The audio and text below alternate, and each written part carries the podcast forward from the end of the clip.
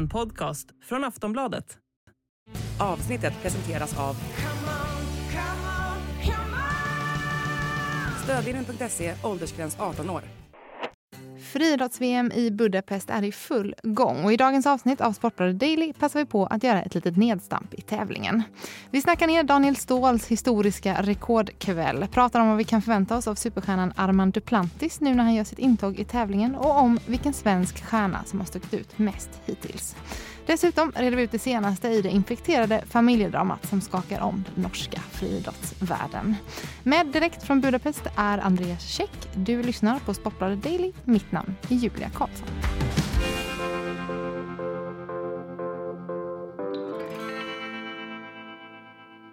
Andreas Käck, du är på plats i Budapest. Du kan väl berätta lite, hur är, hur är stämningen där nere? Eh, stämningen är på topp och det är eh, otroligt varmt här nere. Eh, det har ju varit en av de stora snackisarna så här långt. Det är ju 30 plus varje dag och, så här, och snuskigt kvavt i, i luften och vi har ju sett eh, en del av de aktiva eh, fått liksom köras ut på rullstol eh, efter loppen för att de är helt utpumpade. Men, eh, nej, men det är bra stämning och allt är väldigt är bra uppstyrt så att eh, det rullar på här nere.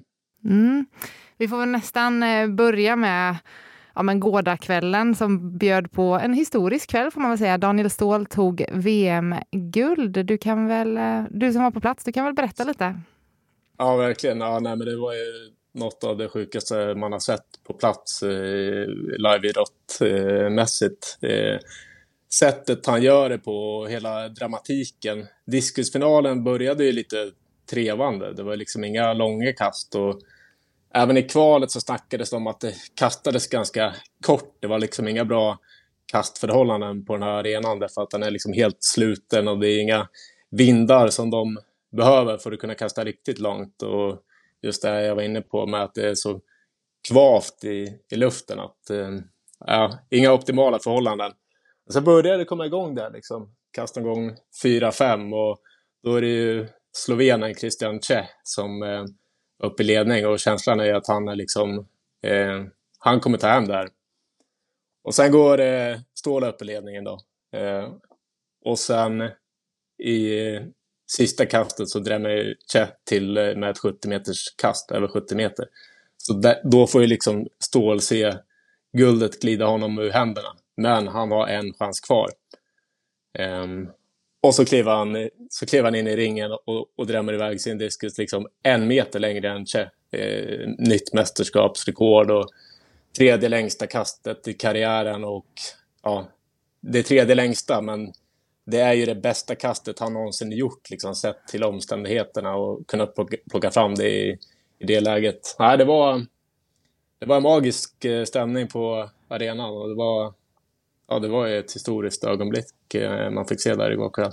Helt klart. Man var ju gåshud av att, eh, att bara höra det nu så här i efterhand också. Liksom. Ja, ja, men det var ju verkligen. Alltså, man förstod ju direkt hur, hur, stort, hur stort det var, men också så här med lite distans till det hela. Och, eh, nej, det, det var idrottshistoria helt enkelt. Du äh, nämnde lite hur stort det är. Alltså, man har ju hört nu då liksom ordet bragdguld så här, slängas runt lite. Alltså, mm. hur, hur stort är det?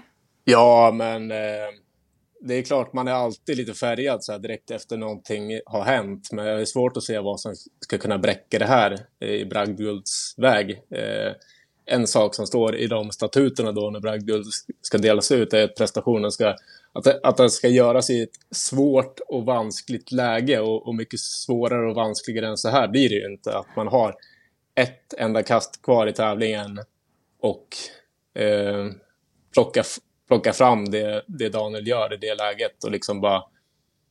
Ja, det, det är inte att han eh, skickar iväg den liksom fem centimeter längre än Che, utan han, han, han sätter ner foten rejält där och kastar liksom en meter längre. Och, ja, nej, bragdguld till Daniel Ståhl, det, det tror jag vi kan räkna hem redan nu faktiskt. Om man tittar på Daniel Ståhl som, eh, som liksom friidrottare inom friidrottsvärlden, hur, liksom, hur stor är han? Mm. Jo, men han är ju stor. Sen ska man ju komma ihåg det att eh, diskusen är ju inte en av de mest populära grenarna liksom, internationellt. Friidrotten är ju det är ju, ja, i, i, USA så är det liksom sprintgrenarna som är det, det, stora, de här teknikgrenarna. Det är liksom, de vet ju knappt vad, vad diskus är, vissa av de här eh, amerikanarna. Eh, så, så, på så sätt, rent internationellt, så är han ju ganska långt ner i hackordningen. Eh, men i, inom svensk friidrottshistoria så börjar han ju komma upp på riktigt, riktigt hög nivå. Det här var ju hans tredje eh, guldmedalj då i ett stort internationellt mästerskap. Han har ett OS-guld också sedan tidigare och det här var andra VM-guldet. Och eh, det är ju bara Carolina Klüft som kan bräcka det eh, med fyra, fyra guld. Då. Och sen kommer ju eh, förmodligen Mondo Duplantis ta sitt fjärde här eh, framåt helgen. Men eh, ja, han, eh, Daniel Ståhl seglar ju upp liksom som så här, ja men kanske trea liksom i svensk eh, friidrottshistoria. Så att han, här i Sverige är han ju enorm. Mm. Vi kan ju gå in på, vi kan ju gå in på det, för under onsdagen nu så är det dags för Armand Duplantis att, eh, att kliva in i tävlingen. Ja. Vad, um, vad kan vi förvänta oss av uh, honom?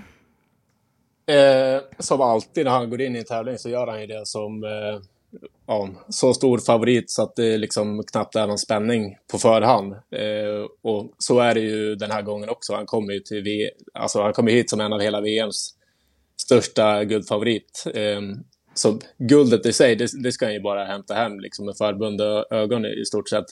Sen har det ju varit en lite strulig uppladdning därför att han har inte hoppat sen eh, i Monaco där för en månad sedan där han eh, eh, till allas stora eh, chock, höll jag på att säga. Så där, där slutade han ju bara trea, vilket ju aldrig händer. Han vinner ju varje, varje gång han tävlar. Men problemet var ju att han började känna av en baksida. Och det var ju lite av ett så här, ja, skrämselskott och en väckarklocka för honom. Eh, så att sen dess har han ju bara legat lågt och liksom eh, behandlat den här baksidan. Och det är först nu de sista veckorna han har trappat upp träningen och gått eh, på max igen. Eh, jag träffade honom igår och då sa han att han är 100% fit. Så att VM-guld kommer det bli, det, det vågar jag lova. Såvida han inte skadar sig igen då. Eh, och sen är det ju som alltid med Duplantis när han hoppar att eh, man vet på förhand att han kommer vinna och det enda som är liksom snacket inför det är ju huruvida han ska upp på världsrekordhöjder eller inte. Och det mm. får vi ju se då. Han kliver in i kvalet här på onsdag och det är bara en formalitet och sen är finalen på lördag kväll. Mm. Så, så det finns inga, liksom inga som helst orosmoln över den här skadan nu utan det, han ska vara hundraprocentig? Ja, så som det låter på honom själv. Eh, och sen, alltså just baksidor är ju alltid svåra. Har man väl dragit en baksida någon gång då är det ju stor risk att man sliter upp den igen. Men det var ju inget som gick sönder utan det var ju mer att han kände sig tight i baksidan. Och han eh, avbröt ju liksom eh, eh, den tävlingen i, i, i, Monaco och valde att ta det säkra för det osäkra. Eh, och dessutom så har han flugit hit en eh, amerikansk kiropraktor som han känner hemifrån eh, Louisiana som är här på plats i Budapest under VM för att hålla den här baksidan under uppsikt. Eh, så att eh, det ska inte vara någon fara på taket alls. Eh, och han säger ju själv att han är 100 procent igen. Så att, eh, det lär bli show på lördag också. Som det brukar vara med Mondo. Tror du det kommer bli rekordhöjd då? Ja, det skulle det mycket väl kunna bli. Jag frågade honom själv och han sa att det är möjligt. I första hand ska jag vinna guld, liksom. det är ju eh, steg nummer ett. Men eh, känns det bra, då, då kan han mycket väl skicka upp ribban där på, på 2,23 eh, och göra ett försök. Jag menar, formen innan han började känna av den här baksidan, den var det verkligen inget fel på. Eh, han hoppade ju riktigt högt i, i Stockholm där på Bauhausgalan trots att det var liksom regn och rusk och usla förhållanden. Och då när han eh, kom till Monaco, då var det ju ungefär de väderförhållanden som vi har här nere i Budapest, att det är 30 plus och inga vindar att tala om. Så det, det snackades ju världsrekord redan inför Monaco. Eh, sen blev det inte så då, i och med den här uh, känningen i baksidan. Men är han 100 procent, eh, då tror jag definitivt att det finns chans att han kan hissa upp ribban på världsrekordhöjd. Mm. Vi ska kika lite på övriga truppen också. Vi får inte glömma att vi tog ju faktiskt en medalj innan Daniel Ståhl också. Perseus Karlström gick ju hem ett silver. Vad, vad kan mm. man säga om den eh, insatsen? Ja, nej, men han rivstartade ju VM här. Det var ju på den allra första tävlingsdagen. Eh, han tog eh, silver då i 20 kilometer gång. Det har ju varit... Perseus har ju... Han har ju liksom...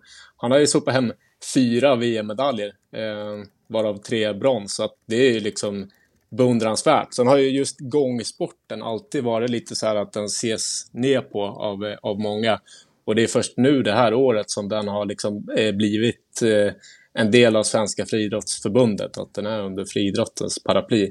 Innan dess så har den varit ett eget eh, förbund med i stort sett bara liksom Perseus och hans mamma och, och ja, eh, väldigt liten bubbla. Eh, men det betydde mycket för hela truppen. Jag pratade med Kajsa Bergqvist, förbundskaptenen, och hon drog ju paralleller till när hon själv var aktiv och när Carolina Klüft brukade komma hem med ett VM-guld liksom efter... Eh, hon var ju ofta först ut i sjukampen där, så att när hon kom liksom kom hem till hotellet med ett VM-guld, då triggade ju det igång resten av truppen också och spred en skön energi. Så att det var ju en drömstart på så vis. Och eh, ja, men stort för Perseus att eh, ta ännu en med medalj.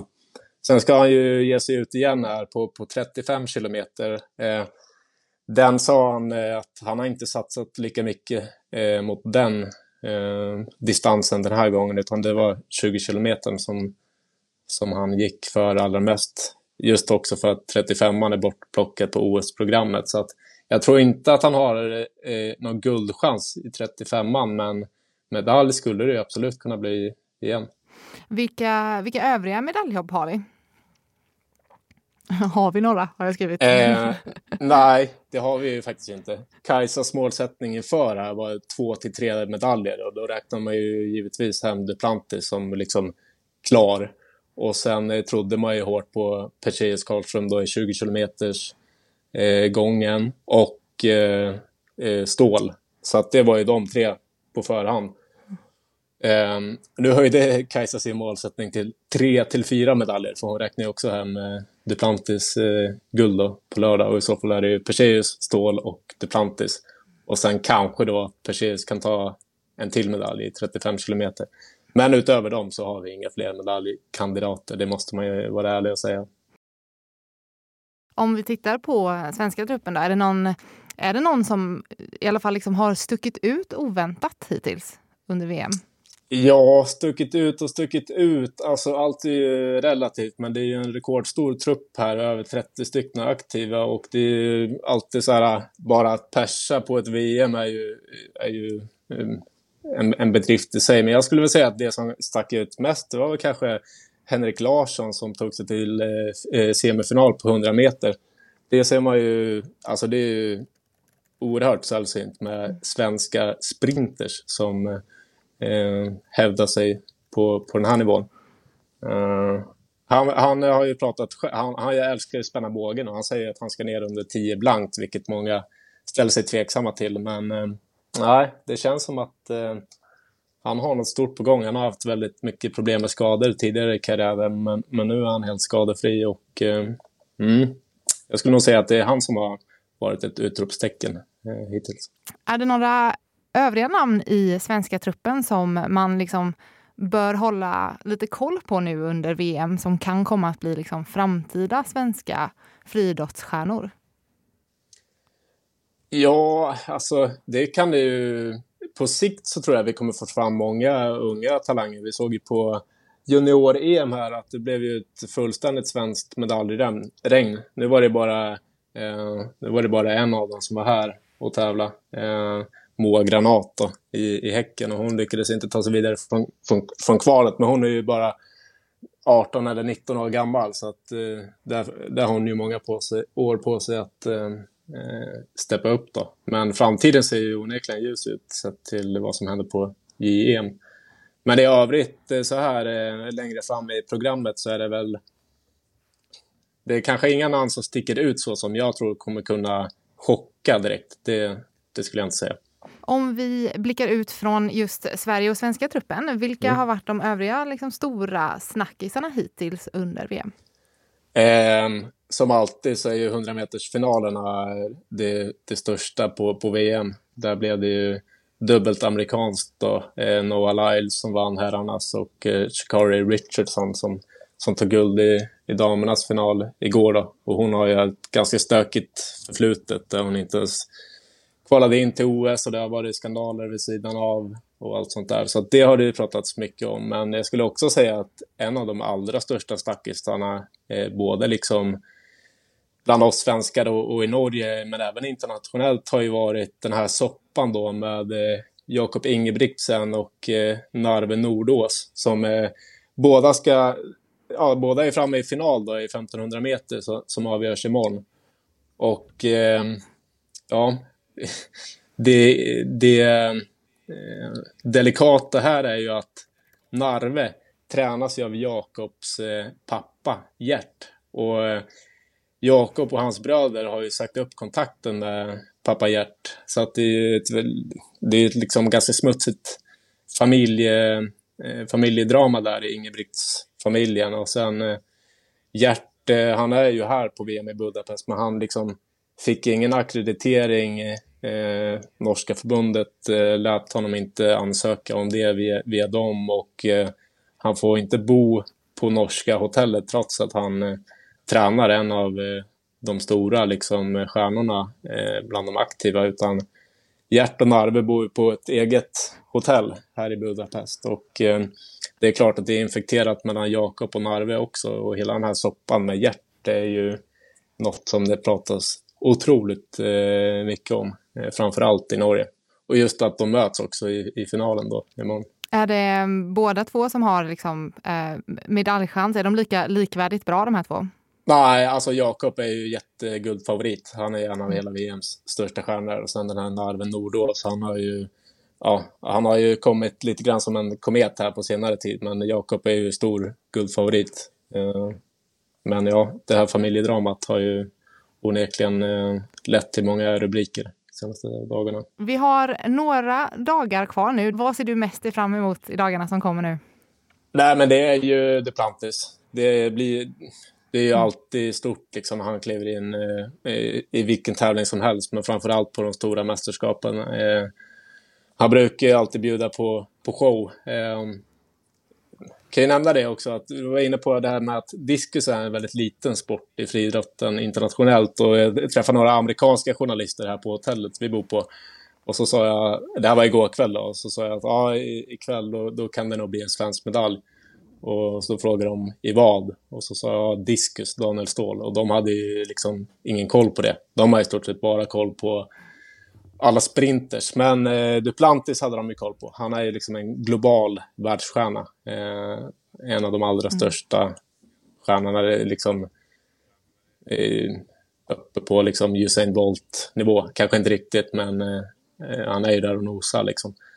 Så att, eh, att vi har en, en svensk sån global världsstjärna som ge sig ut i hetluften. Det är ju alltid extra speciellt. Mm, det ska bli riktigt spännande att se hur det går. Ja, verkligen. Tack så jättemycket Andreas Käck för att mm. du ville vara med i Sportbladet Daily. Ja, tack själv. Du har lyssnat på en podcast från Aftonbladet. Ansvarig utgivare är Lena K Samuelsson.